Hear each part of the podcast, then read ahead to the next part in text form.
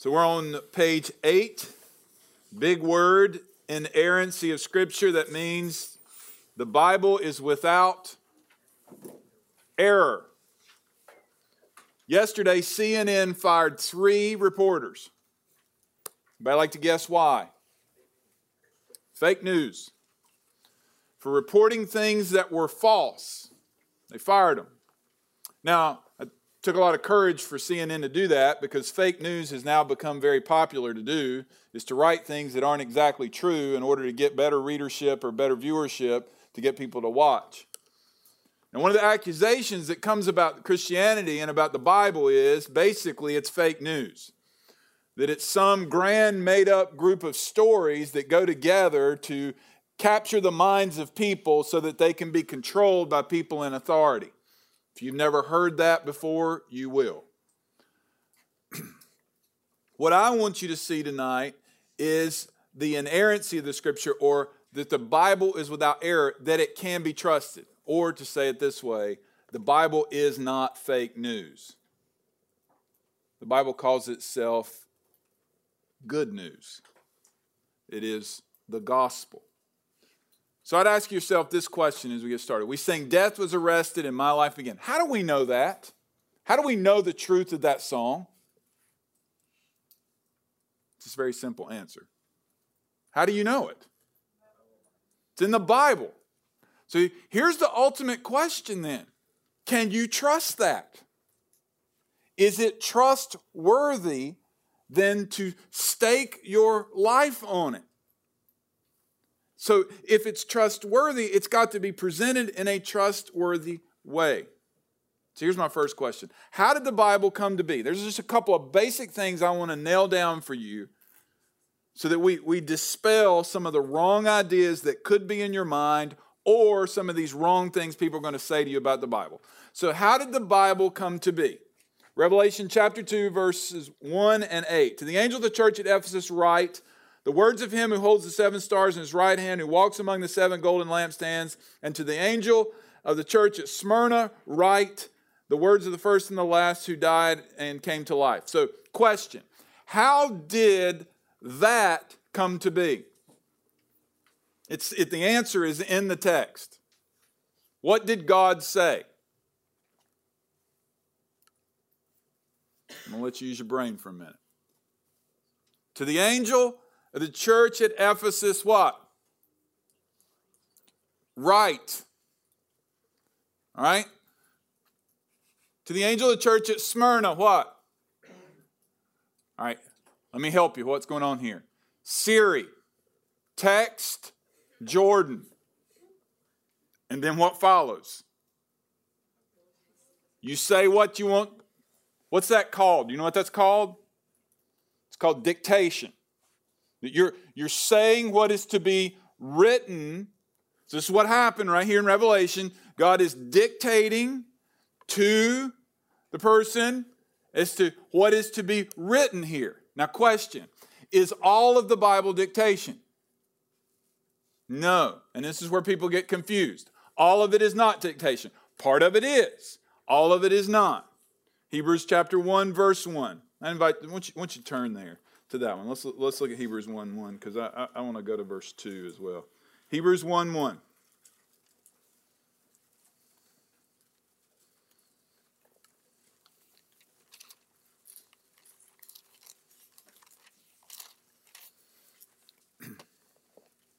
Long ago, at many times and in many ways.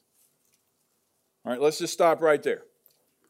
How long did it take for the entire Bible to be written? You may know. Some of you are mumbling. Give it a shot. I'm, not going to ridicule you. We want to, we want to arrive at the right answer here. This is historical. What? 4,000 years? Well, it covers a span of that. It didn't take that long for it to be written, but that's a good. It took 1,600 years. So somebody didn't just sit down and write this. So over a course of 1,600 years, how many authors are involved? 40.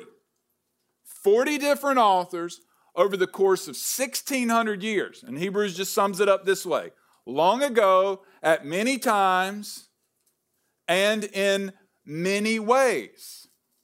So there are multiple ways in which the scripture has come to be. So, you've all had an English class, right? If I say genre of writing, what do I mean? Type of writing. So give me some types. What are some types of writing? Narrative, poetry. Step outside of your English class. What are some other ways people would write?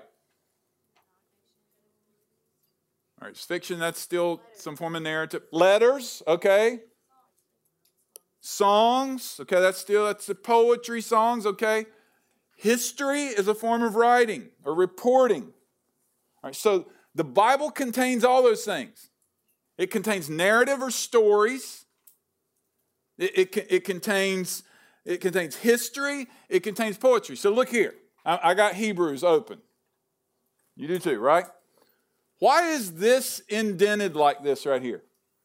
Anybody know? It's doing two things. Two things right here.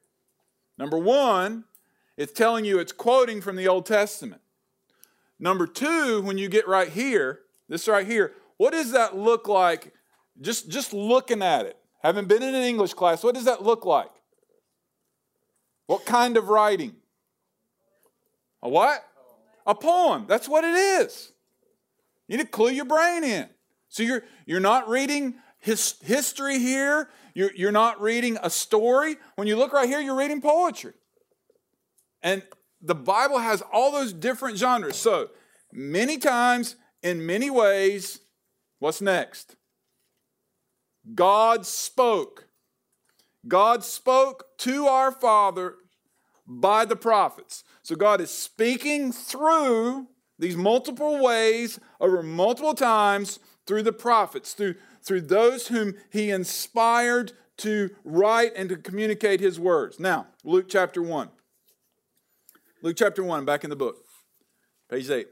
Inasmuch as many have undertaken to compile a narrative of the things that have been accomplished among us, just as those who from the beginning were eyewitnesses and ministers of the word, having delivered them to us, it seemed good to me, also, having followed all these things closely for some time past, to write an orderly account, most excellent Theophilus. All right, so several things Luke tells you he's doing there. What form is his writing, the Gospel of Luke? What form is it? It's in the very first sentence. It's a narrative. That means he's writing it in the form of a story, okay? So it is a narrative. What is it based off of? How does he get his information to write this narrative?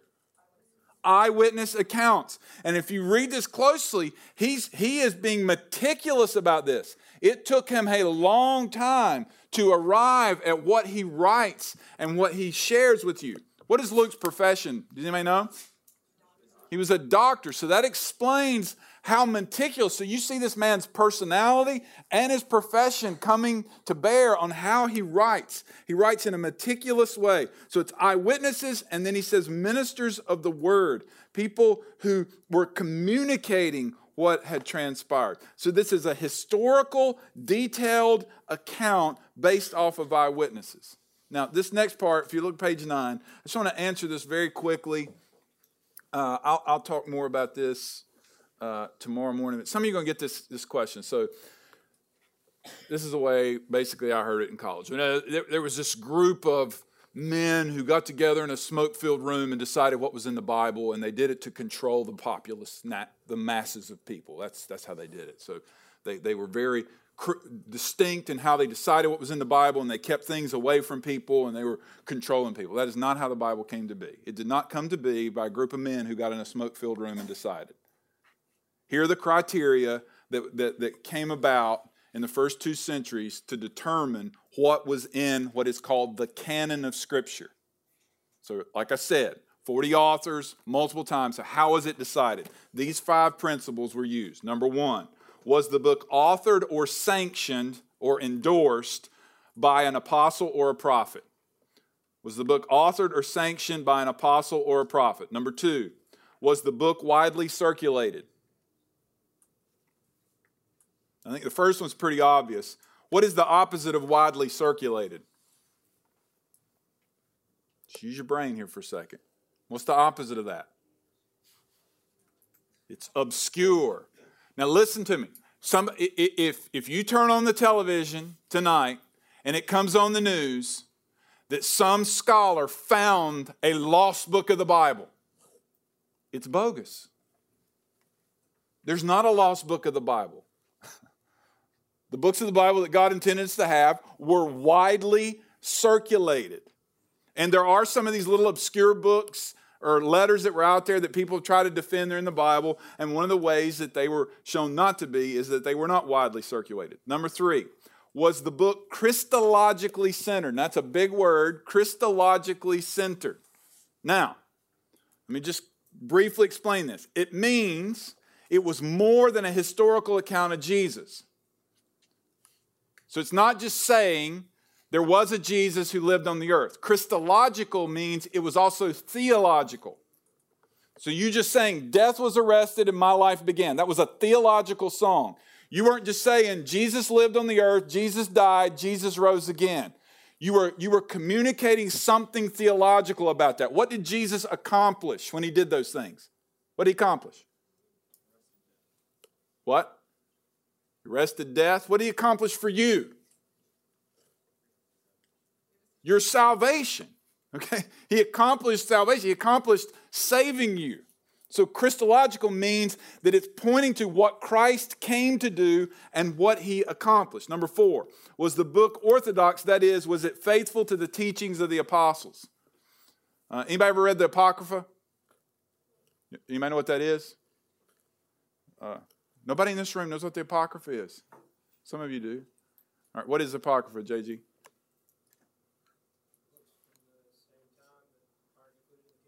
Yep, but what, what are they in? They're in the Catholic Bible. There's some weird stuff in the Apocrypha. So you just have to read it for a minute and go, this is not the teaching of the apostles. All right, number five. Did the book give internal evidence of its unique character as inspired and authoritative? Okay, what's the opposite of internal? External. So, so give me an example of somebody using external evidence to say they gave you a book of the Bible? Anybody know? Anybody have a Mormon friend? What, what, what do your Mormon friends read? Do you know? The Book of Mormon. Who wrote it? Joseph Smith. He had this dream. All right, what's Islam based off of? Not just the life of Muhammad. What happened to Muhammad? He got this dream, God appeared to him, he wrote this out. So that's external evidence. So they're claiming based off something that happened to them in private, nobody else is around. So, what, what the Bible was looking for was not just some guy saying, Hey, I just wrote the book of the Bible. It was the internal evidence. So, it's the video you just watched, this connectivity that's going throughout the entire Bible to say it's not just one guy who's got some different interpretation going on. There's a connectivity of internal evidence that, that this is inspired and it's from God. All right, this is from a, a, a book called Thy Word is Truth. Rather, in all its parts, in its entirety, the Bible, if we are to accept its witness to itself, is utterly infallible. It is not only that each book given the name of Scripture is infallible, but more than that, the content of each such book is itself Scripture, the Word of God written and hence infallible, free entirely from the errors which adhere to mere human compositions. I know it's a big sentence. All right, what's the word infallible mean? So, number one person, one person, raise your hand. What does it mean? It can't, come here, man. Free book. It means, it means you don't want it, you can give it back. I'm impressed. Infallible means it's not just the Bible's not have error, it is incapable of error. It cannot be false. Now, it's it, not just the Bible claims this, there are other people who would claim infallibility, all right? The Bible is, is, is not just without error, it cannot have error. 2 Timothy 3:16 it says this about itself all scripture, all of it, is breathed out by God and profitable for teaching, for reproof, for correction, and training in righteousness. Now, I'm not going to give you a lecture right now on this. A good solid translation of the Bible is crucial. Not all English versions of the Bible are solid, good translations. Anybody tell me what language is the Bible originally written in? You're mumbling again. Say them loud. Hebrew. What else? Greek. And there's a brief section of some written in what language? Aramaic. So the original manuscripts are then what are translated into English for us. So you want somebody who's gone to that manuscript and then translated that to the English language or whatever language you're a native speaker of as clearly and as specifically as possible.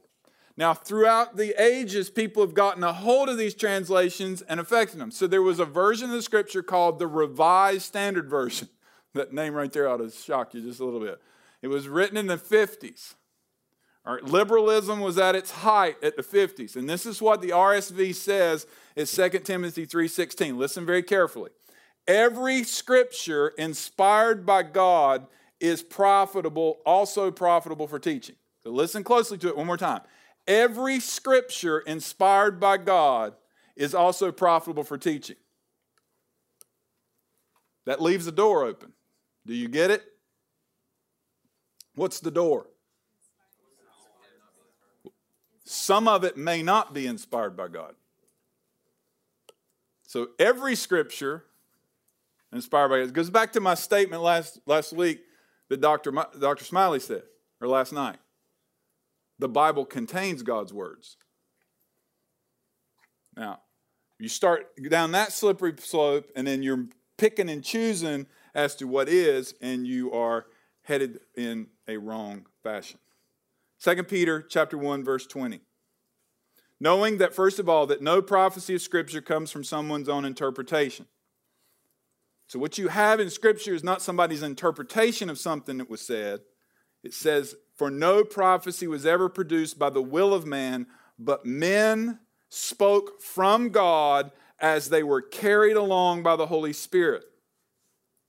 Now, let's go back to dictation for a minute. Is that saying the whole Bible was dictated? Second Peter chapter 1, verse 20. Is that what it say? No, somebody said it. That's correct. The entire Bible was not dictated. Men were spoke from God, carried along by the Holy Spirit. So, when you when you read the scriptures, so if you take the gospels, for example, what was Matthew? You may know? He was a tax collector and he was he was Jewish. It's very clear. That comes out uh, uh, when when when he when he writes. I've already told you Luke was a doctor. He explains the, the detailed nature of, of what he was doing. What did Paul used to be before he was converted by God? Anybody know? He was a Pharisee. It comes through in what he writes. John obviously was the most creative of the gospel writers. Why? How do I know that? Just the way he wrote, the language he uses. He, he uses very creative language where Luke is more succinct and Mark's more succinct in how they speak. So, what I'm saying is the personality of the writers come through, the influence that they had, but what the scripture is affirming here, they were all brought along by the Holy Spirit. Now, here's a quote at the bottom of the page. I'm sorry all this is jammed up here. 66 books were written over a period of at least 1,600 years by 40 authors, yet there's one type of doctrine in the whole Bible and only one type of morality in the whole range of Scripture. Here's an illustration for you different horses, one rider, same destination. Different horses, that's the authors. One rider, that's God. One destination.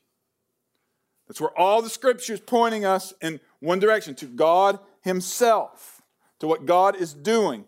But God uses different methods, means along the way as He is communicating. Page 10. All right, this is another little free part here.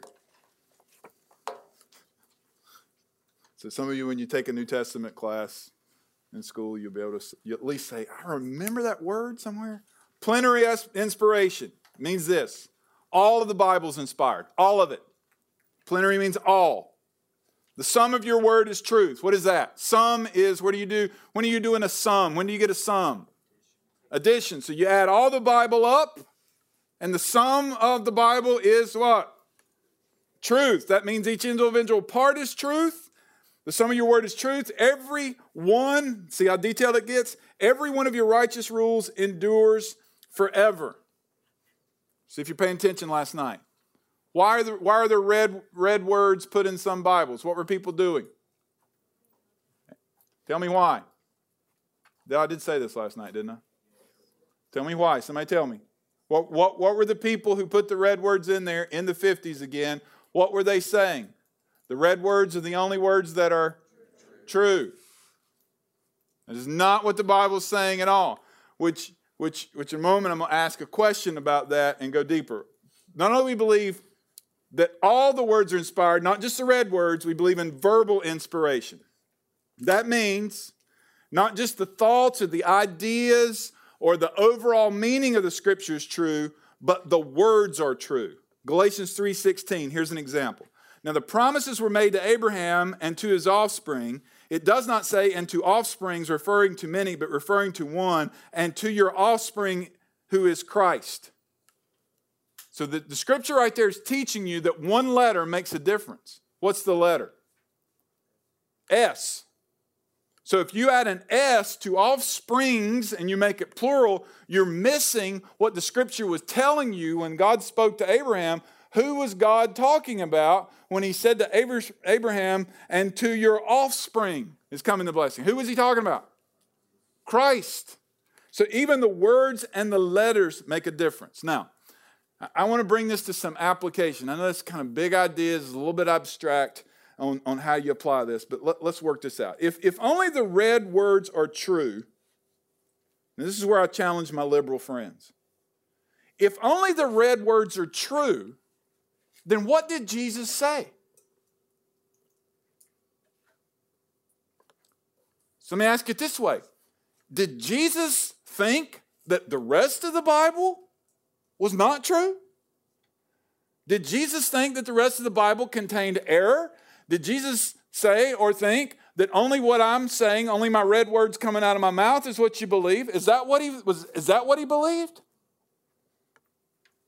For Jesus, this is a quote from Kevin DeYoung's book, Taking God at His Word. For Jesus, anything from Scripture down to the individual words and the least heralded passages possessed unquestioned authority.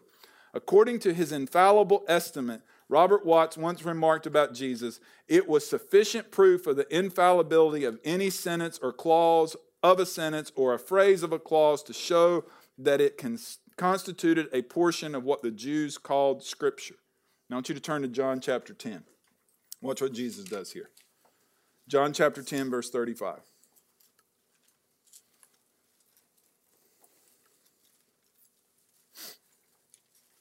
Did Jews believe in the inerrancy of Scripture?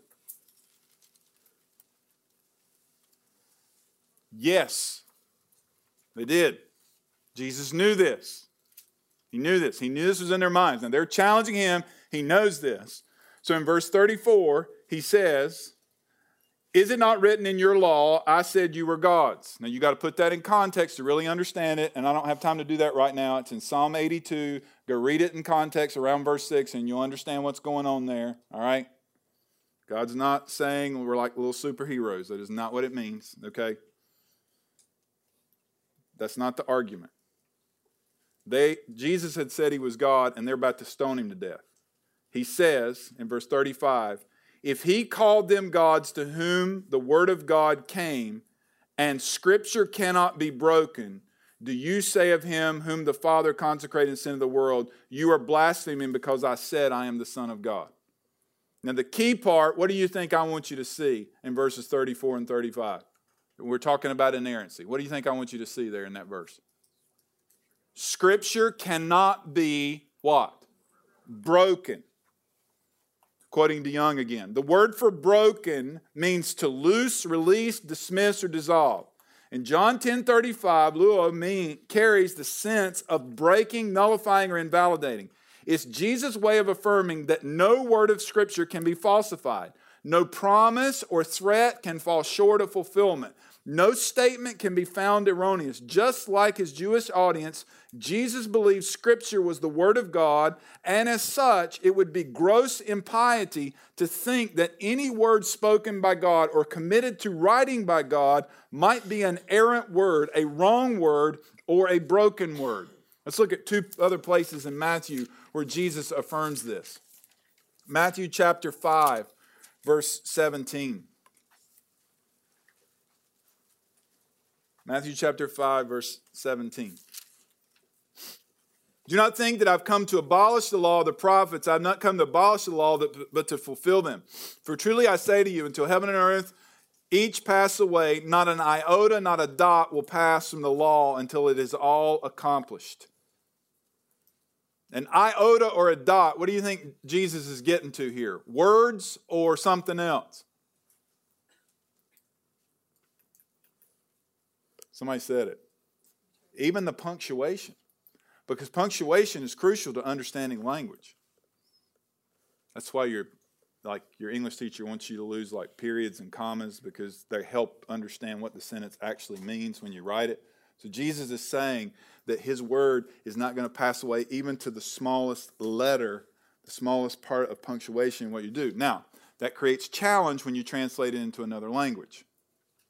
And, and that's a whole nother question, whole nother discussion as to how that plays out.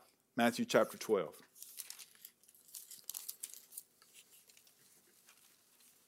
Matthew chapter 12, verse 38.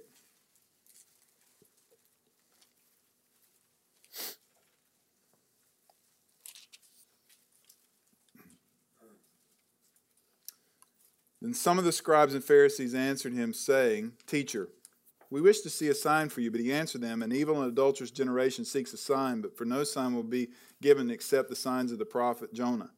For just as Jonah was three days and three nights in the belly of a great fish, so the Son of Man will be three days and three nights in the heart of the earth. The men of Nineveh will rise up at the judgment of this generation and condemn it, for they repented at the preaching of Jonah, and behold, something greater than Jonah is here. Question did Jesus really believe Jonah was in the belly of a whale?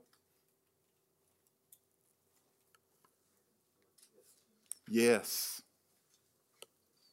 This is one of the places people will go after with the Bible to say the Bible, the Bible cannot be completely true.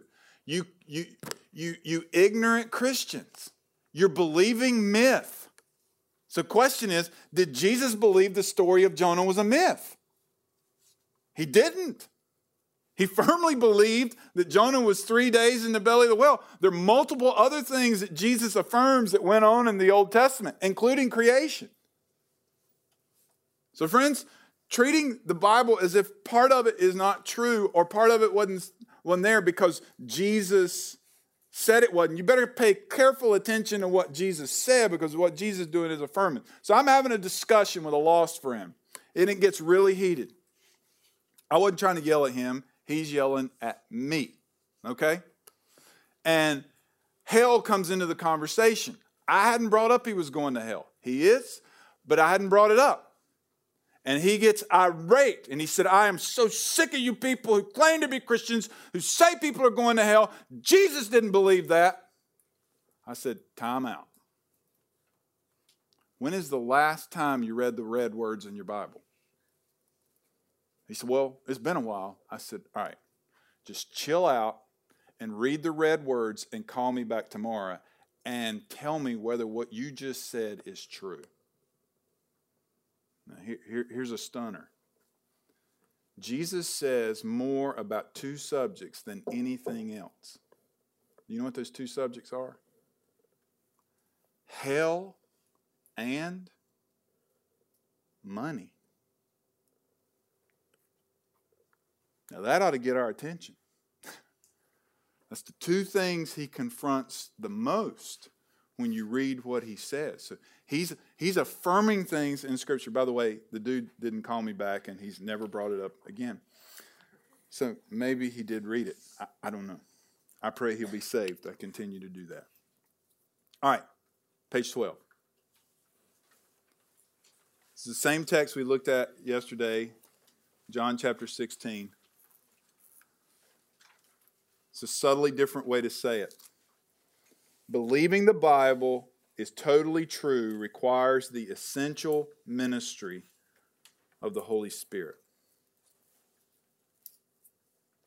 Here's what I believe about my lost friend I believe he'd read the Bible because he said he had. I believe he missed that hell was there.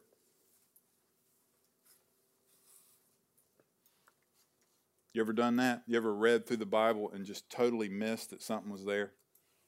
And then later on, somebody's teaching it or you're reading it and you go, What? How did you see that? How did you see it? Do you know? It's the Holy Spirit. He revealed it to you.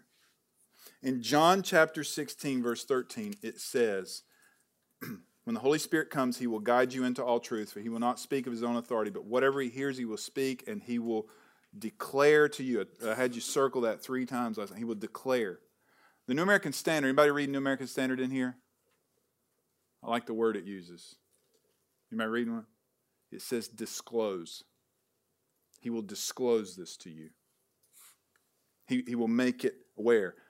J.I. Packer says this the illumination, that's another word for disclose. The illumination of the Spirit, witnessing to the divinity of the Bible, is a universal Christian experience and has been so from the beginning. Though many Christians have not known how to verbalize it, argument, testimony from others, and our own particular experiences may prepare us to receive the witness but the imparting of it, like the imparting of faith in Christ's divine Saviorhood, is the prerogative of the sovereign Holy Spirit alone. In other words, no one in this room has ever understood anything God has said apart from the Holy Spirit. Nobody.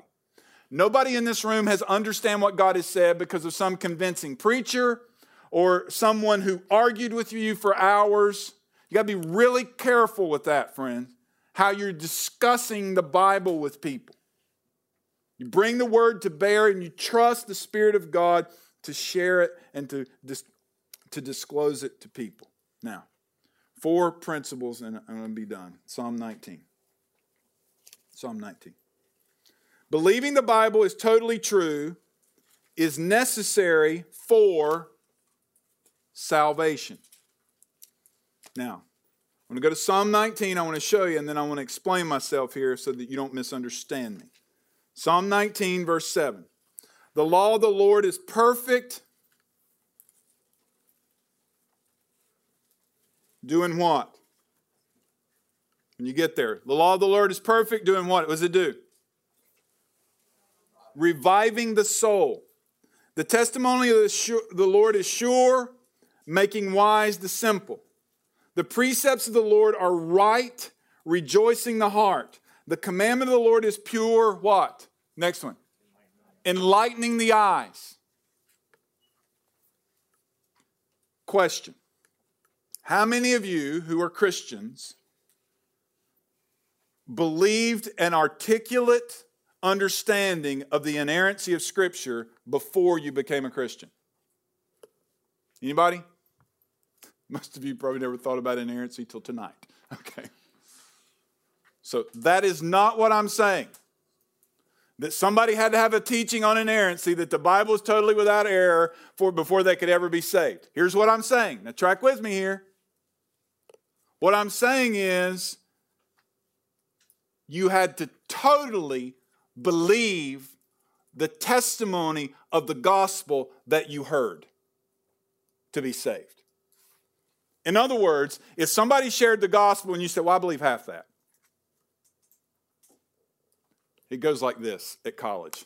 Well, I believe Jesus is a historical figure. I do. Is that salvation? No, it is not.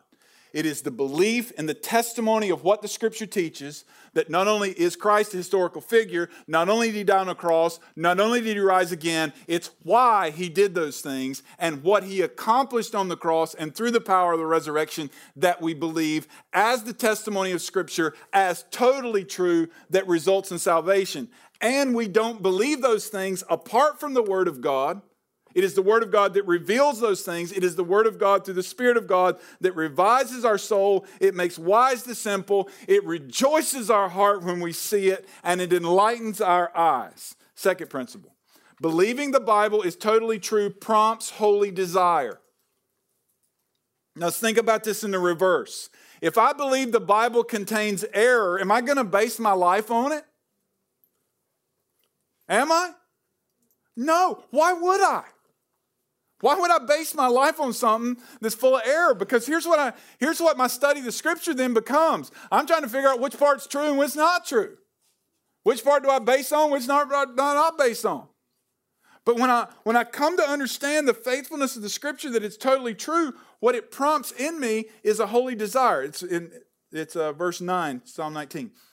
The fear of the Lord is clean, enduring forever. The rules of the Lord are true and righteous altogether, more to be desired than gold, even much fine gold, sweeter also than honey and the drippings of the honeycomb. So, this is a desire that comes up within us, a holy desire, seeing this is right, this is what God has given to us, this enduring, clean, pure word that informs our life and it creates a desire in it. Third thing, believing the Bible is totally true shapes the way I study and proclaim the scripture.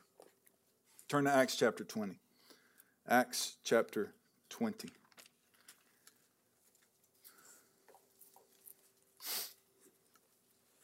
So, Paul, I just, want, I just want to sit on you for a second. Think about this Ephesus, total pagan no Christians. Paul shows up, preaches the gospel, people believe, a church is formed. He establishes a church, leaders are there. We're, we're about two years into this deal, and Paul says, I'm leaving. I'm leaving. Here's his final instructions to the leaders of the church. I'm just going to give you two verses. Verse 20. He says, I did not shrink from declaring to you anything that was profitable and teaching you in public and from house to house. Now, if you read that and you say, okay, well, that means, you know, Paul just kind of worked through the Bible and picked and choose things and said, you know, this, this little passage right here, this would be good. You ever been asked to do a devotion? You know, you just kind of flipped through your Bible and went, well, you know, this might be good, this might be good. Well, that's not what Paul did. Paul didn't go to Ephesus and say, you know, I think I'll just go over here and I'll go over here. So I, he, I didn't string to give anything profitable. Well, here's how he did it. Verse 27. Here's the answer, and this is what he tells them to do.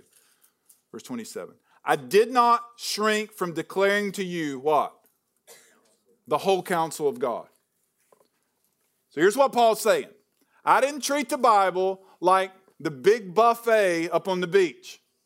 You know, the $29.99 buffet, 80 items. You just go in here and pick and choose what you want. This part's good, this part's not good. He said, No, I laid out for you a full course meal, all of it. The whole counsel of God. So that means, that means this. What I need, what you need, is what we call exposition or explanation of the entire Bible. The Bible must exposit me. The Bible's got to explain me, explain God to me. It's got to define who I am and what my need is. So the Bible has got to speak to me, so I have to bring the Word of God to bear on my own life. The Bible then must exposit the church. It amazes me. It amazes me. How many of you have been to a church where the pastor got up and taught and never opened the Bible? Ever been to one? You ever, you ever like, you know, been to a youth meeting or something, and, and the dude hollered and screamed and slung it around like that, but he never opened it? What good was that to you? What was it? What good was that? It might have been creative, it might have been funny, you might have enjoyed it, but it didn't do anything for you. Sorry to pick on him, but but it's really not funny. It's really sad. But have y'all ever watched Joel Osteen and what he does at the beginning? Y'all ever watch this? Y'all don't know what I'm talking about? So he gets up and he holds his Bible up, and they do this whole litany about how they believe this is the truth and this is God's word, and we're going to believe it and all that. And then he lays it down and he never opens it again. He does this week after week. Anyway, sad. All right. He's not the only one that does it. So the Bible's got to exposit you, it's got to exposit the church. Listen, the Bible's got to exposit the culture. The reason, pause there, one of the reasons the culture is diving, one of the reasons your friends are in a nosedive of sin is because nobody's speaking the whole counsel of God anymore. You and other Christians are scared to death to say what God has said. And listen, we, because of that, are having an adverse effect on the rest of the world. Now, this is really getting to why I'm teaching this. If we don't return, if we don't return to a firm belief in the Bible, number one, the church is going to die. She's going to wither away in the West. Now, the church won't wither away everywhere. God's promised that wouldn't, but it's going to wither away. Secondly, the culture is going to be destroyed. Friends, we are crucial to what's happening. So here's my question to you that I want you to ask yourself. And I think this is hilarious that I'm teaching on inerrancy, and there's an error in this question. Do I believe that the blibble is totally true and without error?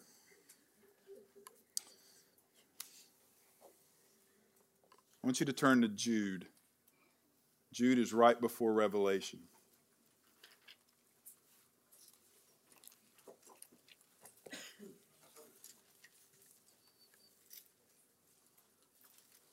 One it's just two pages. Probably one in your Bible. Jude verse 3. They're not chapters. Jude verse 3.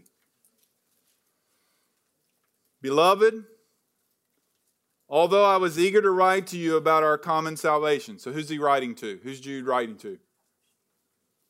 Huh? Christians. He's writing to Christians. So I'm, I'm, I'm, I'm, I'm appealing right now. Not everybody in this room is Christians. It's pretty obvious to me. Right? Not everybody in this room is Christian. This is an appeal to the believer. Beloved, although I was eager to write to you about our common salvation, I found it necessary to write appealing to you to contend for the faith that was once and for all delivered to the saints. Young men and women, if you really believe that the Bible is totally true and without error, then here's what you're going to do you're going to contend for the faith that is once and for all handed down to the saints. You're going to contend for that doesn't mean that doesn't mean that you're going to fight like the world fights. It means it means that you're not going to turn tail and run when the culture stands up against it. That you're not going to turn tail and run when your suite mates in college or your friends at school, your Christian friends, begin to negate the scripture. That you are going to contend. You're going to stand up and say, This is what God has said here. Now, here's what I believe. I believe this strongly, not just about you. I believe it about your mom and dad. I believe it about older adults. I believe this to the core of who I am. One of the reasons we're abandoning inerrancy is because we're scared. And we know what it's going to cost us if we stand up and say, This is what God has said. This is God's word. And this must be proclaimed, it must be told to people. I don't have time to get into all my story. I, I, I left Wake Forest not because of Dr. Smiley. Uh, I ended up, uh, I was called to a church to serve, and I transferred to a small Lutheran school called Lenoir-Rhyne College. And our senior year, um, my senior year, Celeste was a sophomore, our senior year, a group of us got together to form an intervarsity chapter. There wasn't a solid Christian organization on campus. And we went away to a retreat. And I don't know whether InterVarsity formed or not, but it didn't form with Celeste and I. Because because when we formed to write the charter and to what this intervarsity chapter would stand for, half of the group, over half of the group, refused to say that we believed that the Bible was God's Word.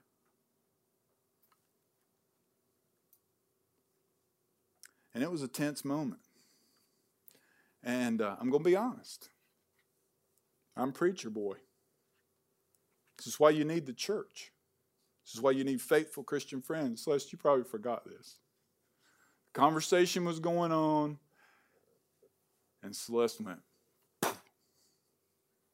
I was quiet. She punched me in my side. And I stood up, and what it meant from that moment was the group was done with us. They were done. Our Christian friends, done. Now, friends, it will cost you something to contend for the faith. So the real question is do I believe the Bible is totally true and without error? Here's what was interesting to me this morning.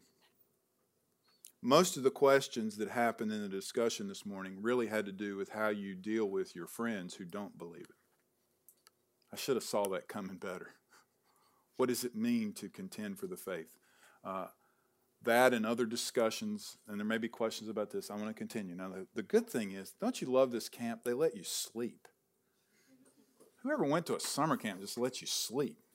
Well, tomorrow breakfast is not till 10 o'clock. Praise God. Look at that. So, coffee and discussion for those who are interested will be at 9 o'clock tomorrow. Praise the Lord. Full high test coffee will be served, and uh, discussion will continue for those of you who are interested. And uh, you know what I believe? Believe this because of the world that I live in. I believe in this room are Luther's and Calvin's. I believe in this room there are Anne Bradstreets. Find out who she is. I believe they're in this room. You know why? Because the world you live in is going to require it. It's going to require a stand for the faith in what you believe, like people have not seen in a long time. And I believe that God has put you in moments like this one to get you ready for what is coming in your life. Let's pray. Lord, I pray for these young men and women and trust them into your hands. Your word, which is living and active and sharper than a two edged sword, has penetrated to the very depths of who we are. And I can tell by the look on faces, some people just like to jump up out of here and run. Others are scared. Some don't know what to do. And yet, God, some don't care. Spirit of God, I pray that you would invade all of our hearts, speak into all of our lives, and call us to yourself. Prepare us as you promised that you would and we trust that you will never leave us nor forsake us. Your word is truth, and we stake our lives on it. We pray this prayer in Jesus' name. Amen.